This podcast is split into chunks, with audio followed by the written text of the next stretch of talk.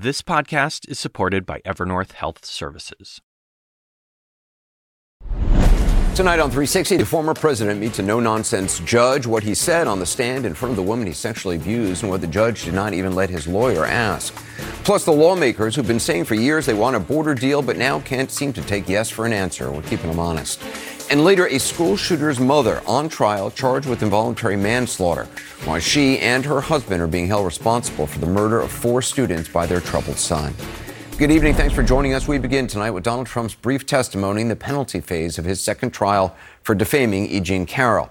It came after the judge, Lewis Kaplan, reiterated in graphic detail what the former president had already been found liable for, namely sexually abusing Ms. Carroll.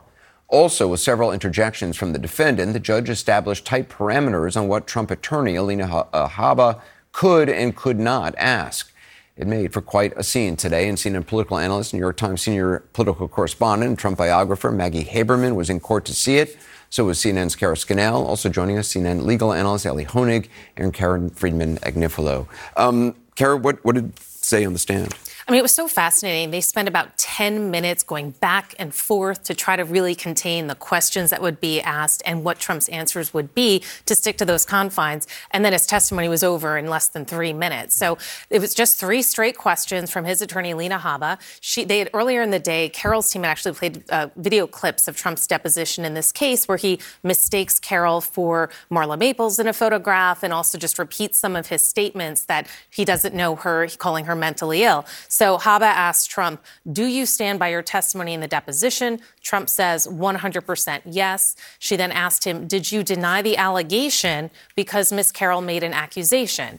Trump said, That's exactly right. Yes, I did. She said something that I considered a false accusation, totally false. The judge cut him off and said everything after yes, I did is stricken from the record. That was really the only time we saw Trump veer away from what was very strictly adhered to. And the last question Habba asked him was, Did you ever instruct anyone to hurt Miss Carroll in your statements? Trump said, No, I just wanted to defend myself, my family, and frankly, the presidency. The judge also told the jury, disregard everything after no. So it was such a contrast from when Trump was on the stand in the civil fraud trial, where he used that as a platform to make political speeches, mm. to attack the judge, to attack the New York Attorney General, you know, really kind of taking the campaign into the courtroom. That was not the case today. It was very controlled, and his statements were really just specific to the questions and ones that had already been worked out. Elie, just from a legal standpoint, did Trump do any, himself any favors testifying today? Well, it certainly could have been way worse. I was actually surprised that he really seems to have done very little, if any, harm to himself. And I think the irony of this is Donald Trump has complained loudly about the judge here, Lewis Kaplan, who I appeared in front of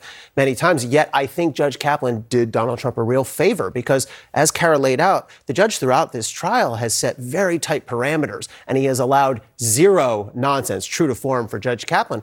And as a result, Donald Trump was not able to get up in front of the jury and go on a political tangent and to make himself a martyr. He just answered three fairly straightforward questions in very straightforward fashion. Now, it remains to be seen A, will the jury believe what he said, credit what he said?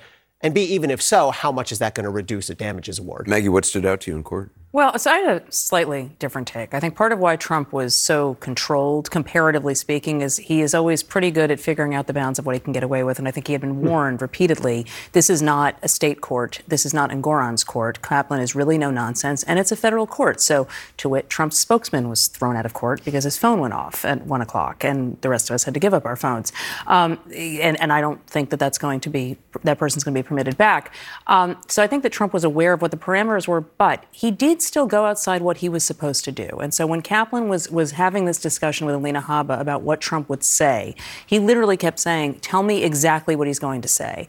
And he would say, So is that really it? And are you, are you standing by that? And Habba kept saying, That's my understanding, as I understand it. And it's what we hear people do with an asterisk with Trump over and over again. And he did go outside of what he was supposed to do. So, and I he got in the things he wanted to say in front of the jury. So I, I don't think he hurt himself, but I actually think he managed to get away with a little more than it seems. He's expected back in court mm-hmm. tomorrow. Mm-hmm. How much of this is about his feelings about this case and the importance of it? How much of it is for political reasons, fundraising? I, I, I, think it's both. I mean, but I do think that he is he has been incensed about this case since 2021. I mean, I've been hearing complaints about this for for two and a half years.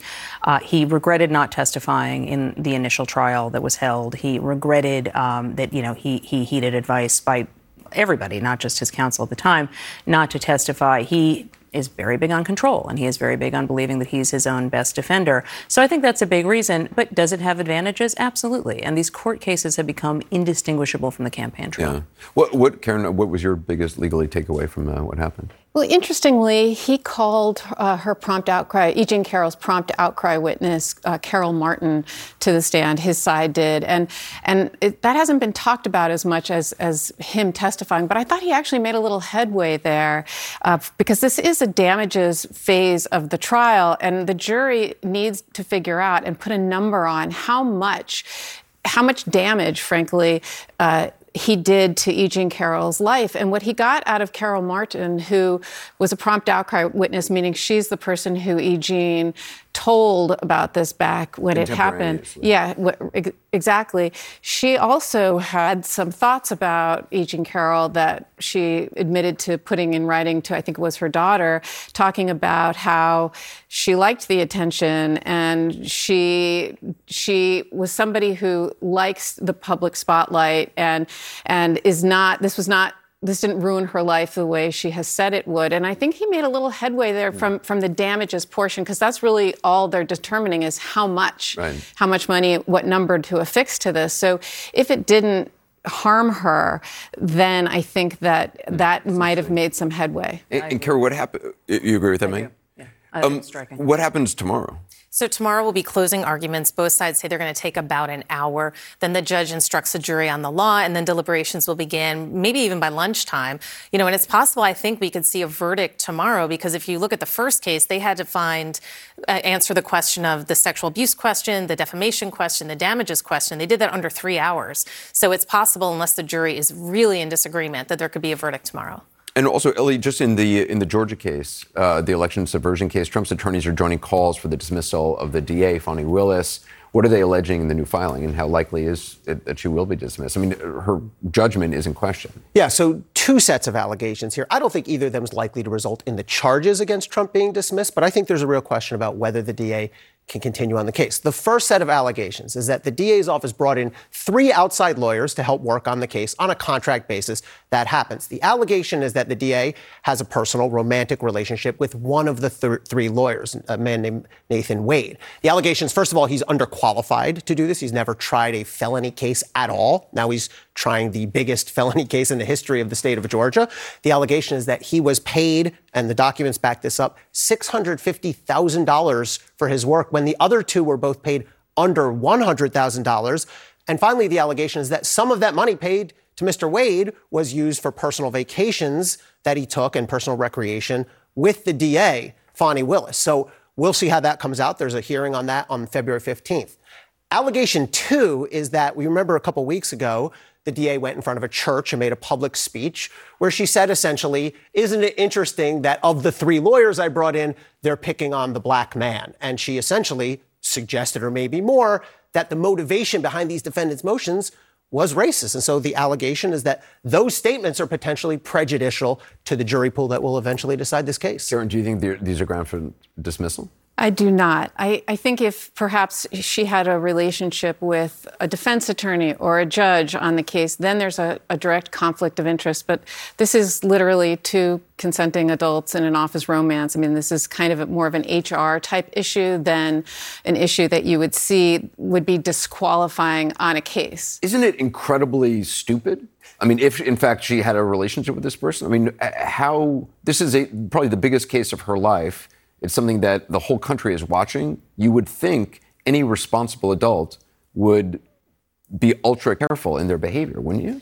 Yeah, you would, and uh, and she definitely, I think, regrets. It, part of the speech that she gave was that she's made some mistakes, and uh, and I think she she agrees with that assessment. But at, at the end of the day, it has nothing to do with whether or not Donald Trump or the other defendants did what they are alleged to have done. And this really is a distraction and a sideshow that has nothing to do substantively with the case. Elie, didn't she get called out previously by a judge for incredible lack of judgment in throwing a fundraiser for somebody? Exactly. She was already disqualified by a different judge during the grand jury phase because she held a political fundraiser for the political opponent of someone she subpoenaed.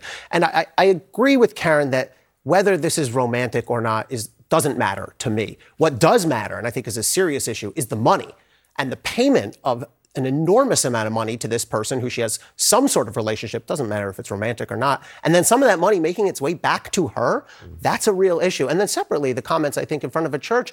I mean, why do we have these gag orders on Donald Trump? One of the big reasons is we collectively, we the justice system, are afraid that his public comments might taint a jury pool. Here you have the DA, very popular in Fulton County, standing up and saying the reason these defendants, these people I'm trying to lock up, are making these statements is because of race. That's incredibly inflammatory. Everybody, thanks. Uh, coming up next with a bipartisan deal on fixing the border on the brink, how the former president is trying to sink it with the help of Republican lawmakers, the same lawmakers, we should point out, who've been demanding action on the border for years. We're keeping them honest next. And also breaking news on the unprecedented move the Republican Party took up and how it might have turned the ongoing nomination process into a virtual coronation for the former president.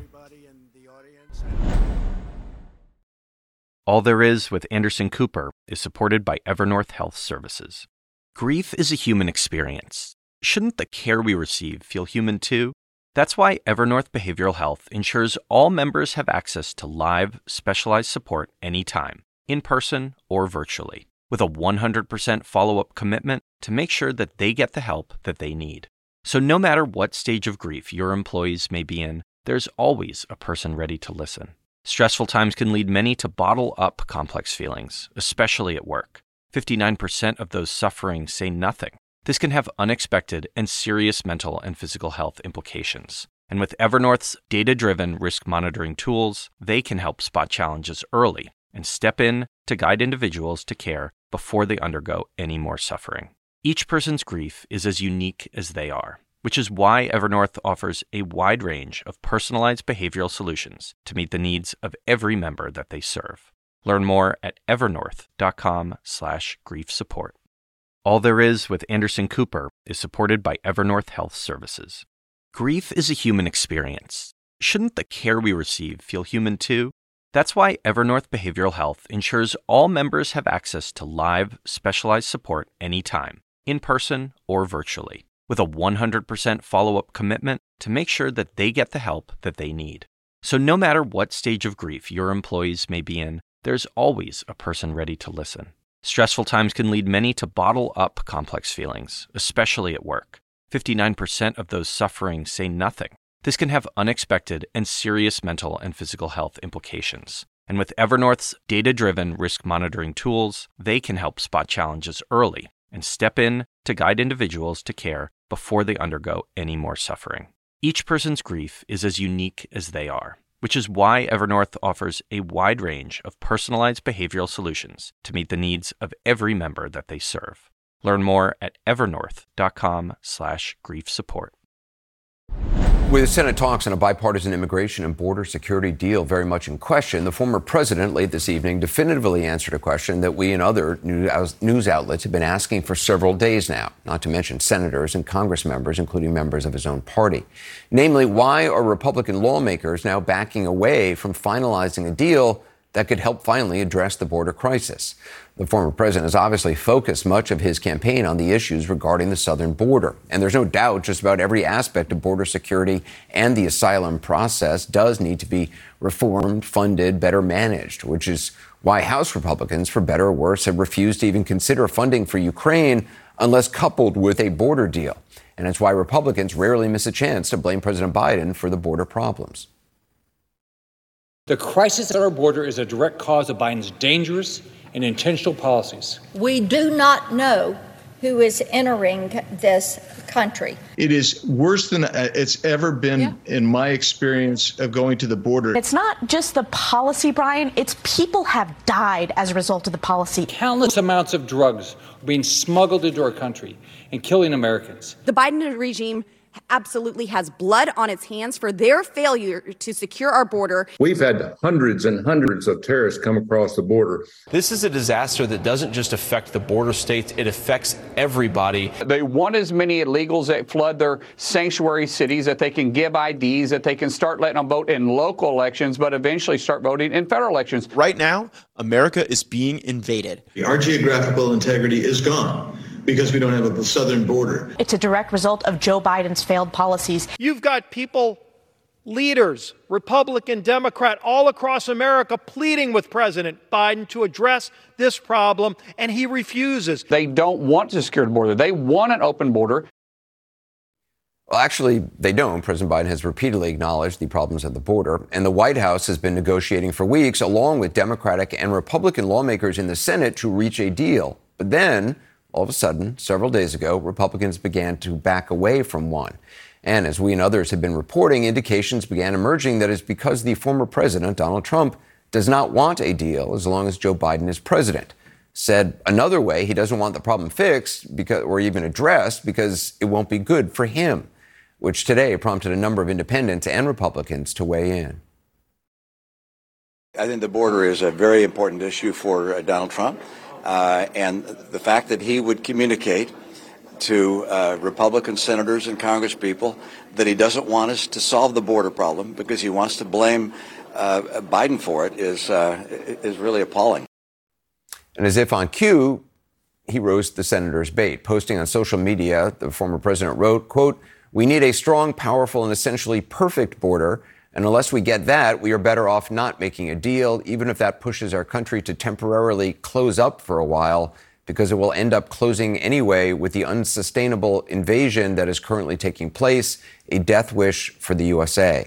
The former president tonight describing in his mind an existential crisis, something he's willing in all caps to scream about, but not anything he's actually willing to let his own party do something about because it doesn't benefit him. More now on all this from CNN's Melanie Zanona at the Capitol. It's pretty hard to believe that after hearing all that, Republicans are not taking the opportunity to get something accomplished on the border. What, what has changed? Well, Donald Trump happened, Anderson. Uh, he has really complicated the dynamic here on Capitol Hill. There were already a number of conservatives who were worried that this deal, which has yet to be released, was going to be too weak for them in their view. But now you have Republicans who are on the fence and worried about crossing Donald Trump, especially as he is on a glide path towards the nomination and has had this real resurgence inside the GOP. I'm told that Trump has actually been personally encouraging lawmakers to try to sink this deal, a large part because of the fact fact that he wants to be able to campaign on this issue in November and does not want to give President Joe Biden a win on an area where he is probably politically vulnerable. Now, the senators who are involved in these negotiations say they're going to keep pressing on. They are undeterred. They're hoping to reveal bill text by sometime next week. But the reality is that it is going to be an uphill climb for the compromise at this point, Anderson we showed you the, the latest post from the former president telling Republicans to hold out for a quote perfect border. Has there been any reaction to this? What what impact could it have on I mean on the border itself? Yeah, well, luckily for a lot of these senators, they were already gone by the time Trump blasted out that uh, post on Truth Social. But there is a lot of frustration in the ranks. This is an all too familiar dynamic for many Republicans who served when Donald Trump was in office. And it is not the first time that we have seen lawmakers working behind the scenes on a very delicate, complicated issue, only to seeing it all blow up in the very end because of Donald Trump. That's exactly what looks like it's happening once again. And a lot of members are really upset about it, but they know they are essentially powerless to stop it, even though there is still a contingent of Republicans who want to get a deal on the border here, Anderson. So is this officially dead? In, in the Senate? I, yeah, I wouldn't say it's officially dead yet. They're going to try to reveal bill text next week, try to set up a vote. They're going to try to work through the weekend. And Mitch McConnell did say he is still committed to trying to find a deal here, but the dynamics have really not changed at all on Capitol Hill. And even if it's able to pass the Senate, it is likely going to be dead on arrival in the House. In fact, I just reported that a senior leadership aide to Steve Scalise, he's the number two House Republican who sets the floor agenda in the House, he informed a group of Republican chief of staffs in the Senate that if the deal comes over the way they think it is shaping up to be, that it is going to go nowhere in the House. And so what you have here is that Senate Republicans are going to have even less incentive to back this deal, knowing that Trump is against it and knowing that it is going to go nowhere in the House. Melanie Zanona, thanks very much. Coming up, breaking news that has been quickly changing even in the last few minutes about a Republican resolution to declare the former president the presumptive Republican nominee before the race is even over. We have new details about the former president knew about the resolution and its current status just ahead. All day, we've been hearing new details about an unprecedented act to end what has become a bitter contest for the Republican nominee for president. First, we heard that the former president's allies wanted to effectively end the contest and put the full weight of the Republican Party behind the former president and against Nikki Haley as the presumptive nominee.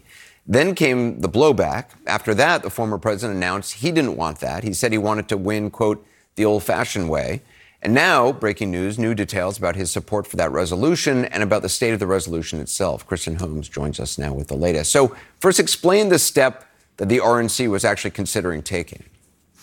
Okay, so, well, first of all, I do want to say one thing because I do think this, there is breaking news here, which is that the proposal doesn't exist anymore. It has been withdrawn by David Bossie, the Trump ally who put it forward to begin with. So here's what happened today. We know he put forward this draft resolution. It was circulating among Republican National Committee members, essentially saying that the RNC should just come out and back Donald Trump, Trump as the presumptive nominee. This would be an unprecedented step for the committee. They are usually to remain neutral, and in fact, they would be essentially saying not only would they they are backing Donald Trump, but that they were opposing Nikki Haley, which is never been done before. So this was circulating, it was going to go to the committee. The RNC pushed back pretty hard, saying this is just a draft, it's probably not going to go through. However, it would have given Trump a lot of opportunities because what happens when the RNC ends up actually backing a candidate is they get access to all of the RNC's files, their database, for example, their ground operations. The list goes on. And so there was a lot of blowback about this. So, what has happened now? So, essentially, what happened is that Donald Trump, who we are told actually was for this resolution when it was proposed to him. And just a reminder, David Bossie is very close to Donald Trump. It is very unlikely that Bossie would put this forward without going through someone in the Trump campaign. So we were told that they gave it a green light, but then they received a lot of backlash. Essentially, allies telling me that they were warning the campaign that this could backfire, that this could cause problems, that this could essentially give Nikki Haley a leg up because it was making it look like Trump was trying to stack the deck against her. So Donald Trump puts out a statement saying essentially this, and let me find it because I put it all the way over here. Okay, he posts this on Truth Social after, remember, after agreeing uh, on this. While I greatly appreciate the Republican National Committee RNC wanting to make me their presumptive nominee, and while they have far more votes than necessary to do it, I feel for the sake of the party unity that they should not go forward with this plan, but that I should do it the quote old fashioned way and finish the process at the ballot box. Now, obviously, David Bossie heard that message loud and clear and has now withdrawn this resolution. And what did Nikki Haley have to say about this whole idea? Well, we got two things. First of all, she took a page out of Donald Trump's playbook and started fundraising off of this, saying the RNC is trying to uh, back the establishment candidate, being Donald Trump. So a very Trumpian move. And we also heard this from her spokesperson. He said, if Ronna McDaniel, who's the chair of the RNC, wants to be helpful, she can organize a debate in South Carolina, unless she's also worried that Trump can't handle being on the stage for 90 minutes with Nikki Haley. Now, this is something that Nikki Haley has been pushing for, saying she wants to take Trump on.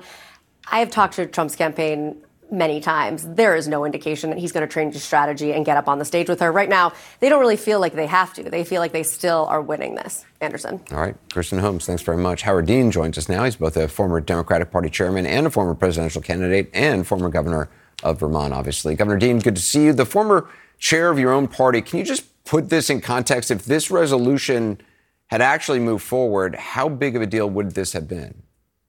Well, I mean, this is so interesting because it's actually tied into the immigration debate. Is this Trump's party or is this the Republican Party or does this party even belong in America? What you've got is one guy who, at his whim, can twist around senators and congressmen in any way and then make them look stupid 10 minutes later. And this is exactly what's going on at the RNC. It is a ridiculous idea that the DNC or the RNC should intercept uh, what's the, the public process uh, in terms of who gets the nomination. And nobody would do that in their right mind. But we know somebody who's not in their right mind who actually seems to have had their henchmen draw this up and then realize it was a really stupid thing to do. You know, on the, the border issue, as Mitt Romney pointed out today, I mean, the idea that the former president would you know, get senators, members of the House, but, but most importantly, right now, members of the Senate to basically back away from an actual border deal because he didn't want to give any kind of perceived win to the White House uh, while you know during this election because he wants to run on the border is pretty. I mean, it's not surprising, I guess, but it, it's it's. I mean, it's deeply cynical. Anderson, Donald Trump has never given a damn about the United States of, uh, States of America. The only thing Donald Trump gives a damn about is Donald Trump. And that is what is going on here. The trouble is when he has the power to intimidate all those people in his own party who are being jerked around so fast they have no idea which is up or down anymore, it hurts the country. We need a strong Republican Party. Right now, we don't have any Republican Party. We have a guy who's controlling them all because they're so fearful they're hiding under the bed. It's ridiculous. But to hear, you know, all these members of the House, Republican members of the House, pointing out all many problems uh, on the border, any kind of a solution at hand for some sort of non-existent perfect solution that the former president is talking about down the road, uh, it's you know I mean, pe- people's lives are. I mean, people, people are dying. People's li- you know, there are a lot of people's lives are, are hanging in the balance here. The Republican Party cares much more about the Republican Party than they do about the United States of America, and I think people are going to figure that out. Uh, and I suspect uh, Joe Biden is is going to beat Donald Trump, and that's why, at the end of the day, Americans are patriotic. And I know there are a lot of people who think Donald Trump is the solution to all these problems. The fact is, Donald Trump's going to make them worse. Uh, and it's going to be a huge problem because Donald Trump does not care about all those people who goes to the rally. He'd sell them out in five seconds if he needed to, and he's selling out his own members in the House and Senate right now. You don't believe that the former president will win? No, I don't. I think Biden's going to beat him because I think eventually people are going to get that Donald Trump cares only about Donald Trump and he doesn't give a damn about any of those people who are going to his rallies. Is there I mean, even with poll numbers as they are, even with you know, I mean, the the current president has historically low poll numbers right now. I'll tell you. Well, so did Harry Truman. Uh, you know, when he won in 1948 and beat Tom Dewey, and Tom Dewey was a much better American than Donald Trump ever was. So, I mean, look, I just think if if you look at what Biden's accomplished, is probably more domestically in terms of especially climate change, jobs in rural America and boosting our tech. He's accomplished more than any Democratic president uh, domestically uh, since Lyndon Johnson. Mm. So uh, eventually, this is going to seep through. Look, the American people are not stupid. Uh, and they're going to eventually figure out that they're going to get hurt badly by four more years of Donald Trump. And this is the perfect evidence. This guy will turn on a dime to do whatever he thinks is going to help him, and he does not. Ca- he doesn't care about immigration. He likes the immigration problem because it gives him a leg up in the election. That's pretty sad. Mm. Governor Dean, I appreciate your time. Thank you. Thank you. Coming up, the connection between securing the southern border and the explosion of drug and gang related violence in Ecuador. How bad is it in Ecuador? David Culver takes us to the front lines next. Grief is a human experience, and the care we receive should be too. Evernorth Behavioral Health ensures all members have access to live, specialized support in person or virtually with a 100% follow up commitment to make sure they get the help they need. There's always a person there, guiding your employees using data driven risk monitoring tools so bottled up feelings don't turn into further suffering. With Evernorth's wide range of behavioral solutions, care can be personalized, simple, and more accessible. Learn more at evernorth.com/slash grief support. Hacks is coming back, and so is the official Hacks podcast. With us, your hosts. I'm Paul W. Downs. I'm Jen Statsky. And I'm Lucia Aniello. We're the creators and showrunners. Each week on the podcast, we'll break down the new episodes. We'll also have special guests, cast and crew from the show like Hannah Einbinder and Jean Smart. Hack Season 3 is available to stream now on Max. Be sure to listen wherever you get your podcasts or listen directly on Max. According to a senior administration official, the crisis at the southern border is one likely reason that President Biden plans to increase assistance to Ecuador. Ecuador was once considered an island of peace and stability in the region, but now with drug trafficking and gang violence, the country is under a state of emergency, and U.S. officials worry that could prompt residents to flee toward the U.S. Now, you may remember the video from earlier this month. Authorities in Ecuador say 13 armed men burst into a TV station during a live broadcast. No one was killed. There were unconfirmed reports of injuries. There have been explosions, police kidnappings, prison riots. Recently, in the last election, a presidential candidate was assassinated. Tonight, David Culver shows us what police there are facing. We want to warn you some of what you're about to see is disturbing.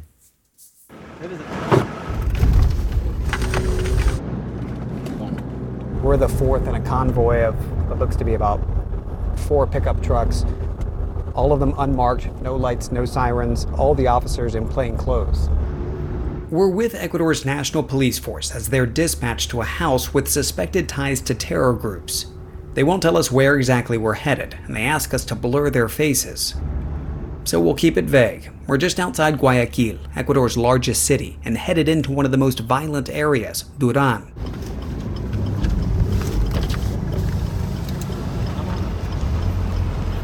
More than a dozen officers storm what could be mistaken for an abandoned barn, but their intel suggests otherwise.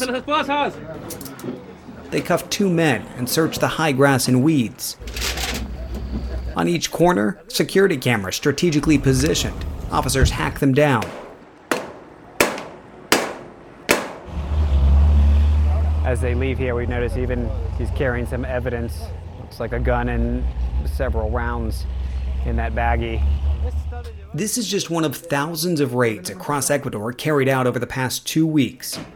Ecuador's military now deployed to neighborhoods. We went with them. Over here, we see two guys who have been detained for now. Officials arresting more than 3,000 people so far.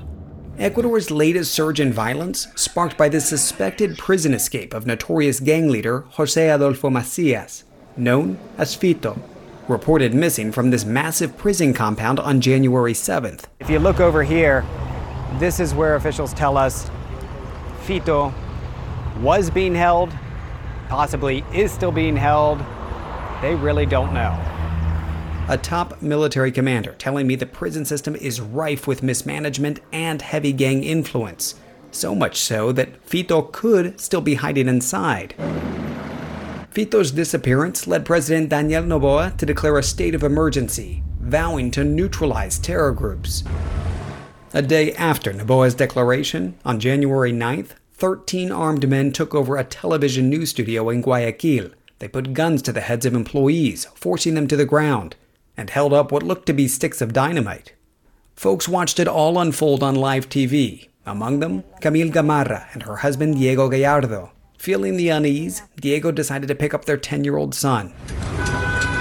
But minutes before reaching his school, someone opened fire on the streets. Diego stopped messaging Camille, who was frantically trying to call him. A police colonel eventually answered and told Camille Diego had been shot. Chaos rocked Ecuador that day, especially in Guayaquil, where barricades went up and streets shut down. This young girl, still in her school uniform, also hit by a stray bullet. The hospital later saying she survived thanks to a security guard who drove her to the emergency room. A family friend was able to get Camille's son to safety, but Diego died before Camille could get to him. De no poder hacer nada, de quedarme sentada sin poder hacer nada. Across town, National Police and armed forces stormed the television studio, capturing the gunmen before they could kill any of the hostages. And this is the studio where the terror group entered, and 13 of them. We saw firsthand the damage left behind. So this is the studio door, and you can see, I can count here, one, two, three, four, five, six, about a half dozen bullet holes. The day after our visit, in a brazen strike against the government, suspected gang members assassinated the prosecutor investigating that studio takeover. You can see he's pulling this car over right now. Police and military now stepping up their efforts, setting up random checkpoints. Every possible hiding place searched. I just saw one of the soldiers signaling to the other look at his arm, look at his arm. They check tattoos for any gang affiliations and even scroll through people's phones. They also board commuter buses to get intel. He's asking, do they have anything they need to tell him or inform about? He says, we're doing this operation for you all. Residents here struggle with what's happened to their country over the past few years. They tell me gangs are growing bolder and holding people and their businesses hostage, demanding protection money, known as vacunas. What happens if you don't pay the vacuna, if you don't pay the extortion?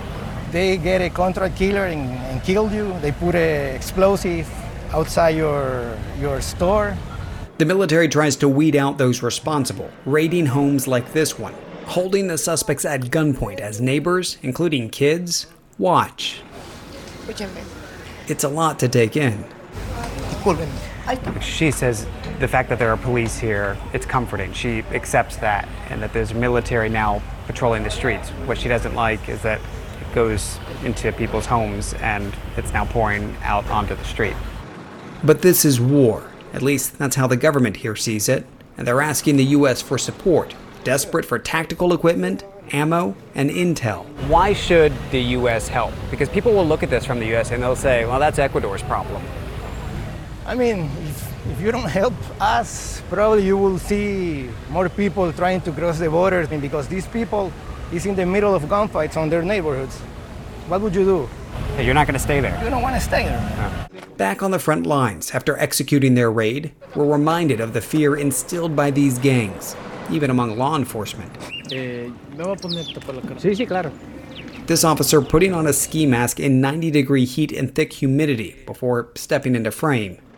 And yet, beneath those tactical layers, a soft spot. This soldier's not been home in a week, telling us the reason he's fighting is for his little girl. She wrote him a letter in English. I want you to know that everyone misses you here at home, and we want you to return safe and sound.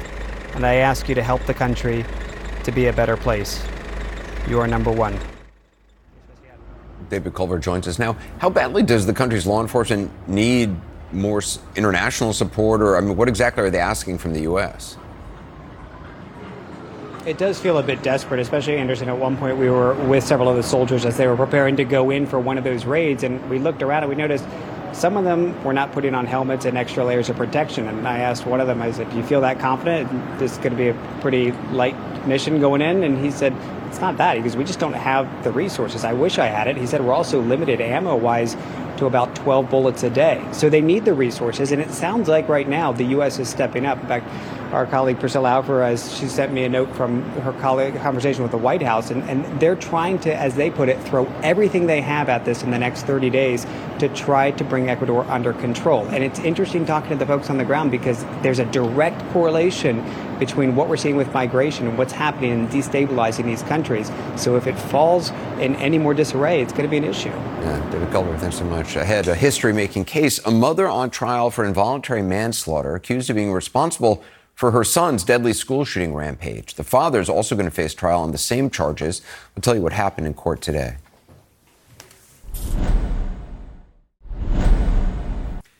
An historic trial is underway in Michigan in connection with the shooting deaths of four students at Oxford High School in 2021. Seven others were wounded.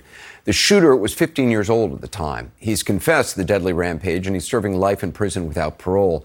His parents, though, are facing involuntary manslaughter charges related to his crimes, and that's a first.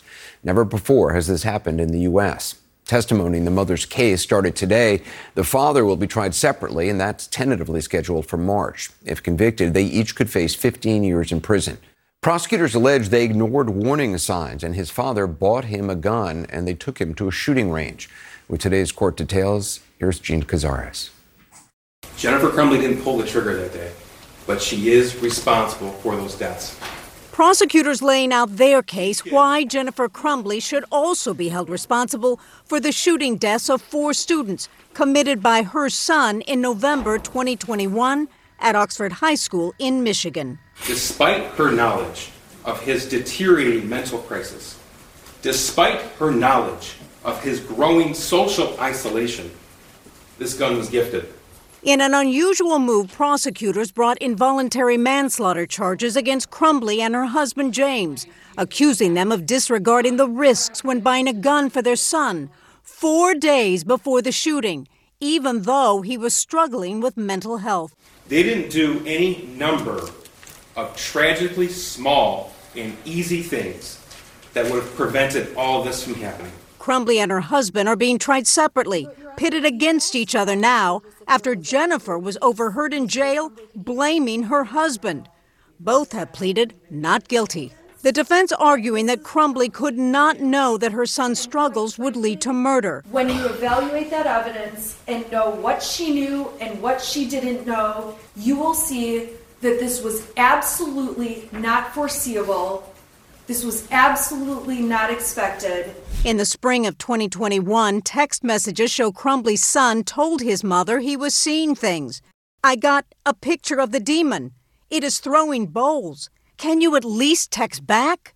On Black Friday that year, James, using money his son earned waiting tables, went with him to buy a gun. This Sig Sauer 9mm.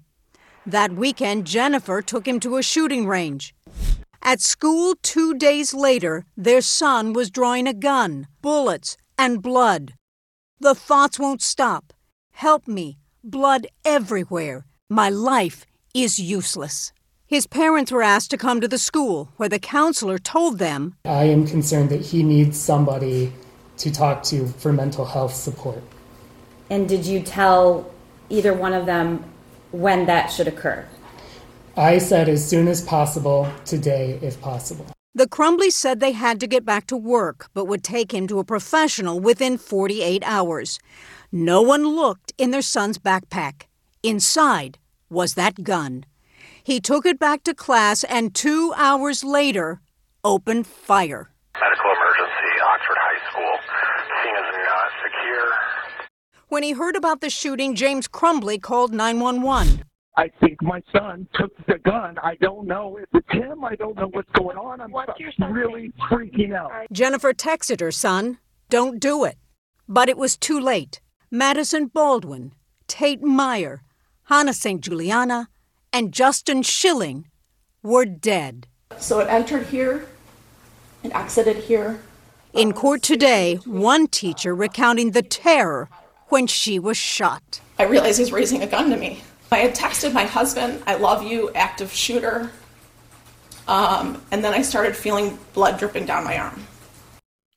It's a really an incredible case that, I mean, he said that he was seeing demons uh, in their house and they bought him a gun and took him uh, to train shooting. I understand the mother wants her son to testify on her behalf along with his psychiatrist. And it's a big legal issue right now because Jennifer's son texted a friend at school. He moved away, but there are thousands of texts. And one of these texts, a lot are going to come in, but one we know is going to come in where he texted his, his friend and said, I told my dad I've got mental issues. I want to go to the doctor. He needs to take me.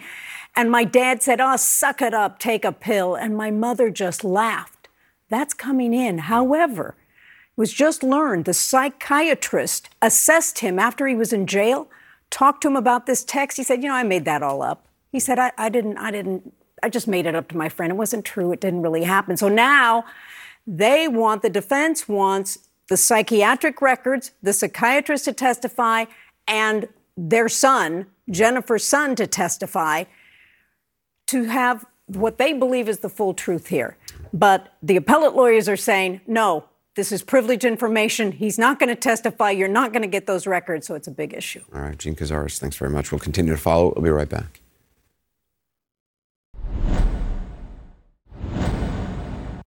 Reminder, a new episode of my podcast about grief, All There Is, is now available. You can point your camera at the QR code that's on the screen right now, and a link will appear on your phone that you can click to download it. In this latest episode, I talk with a remarkable woman named Shamayim Harris.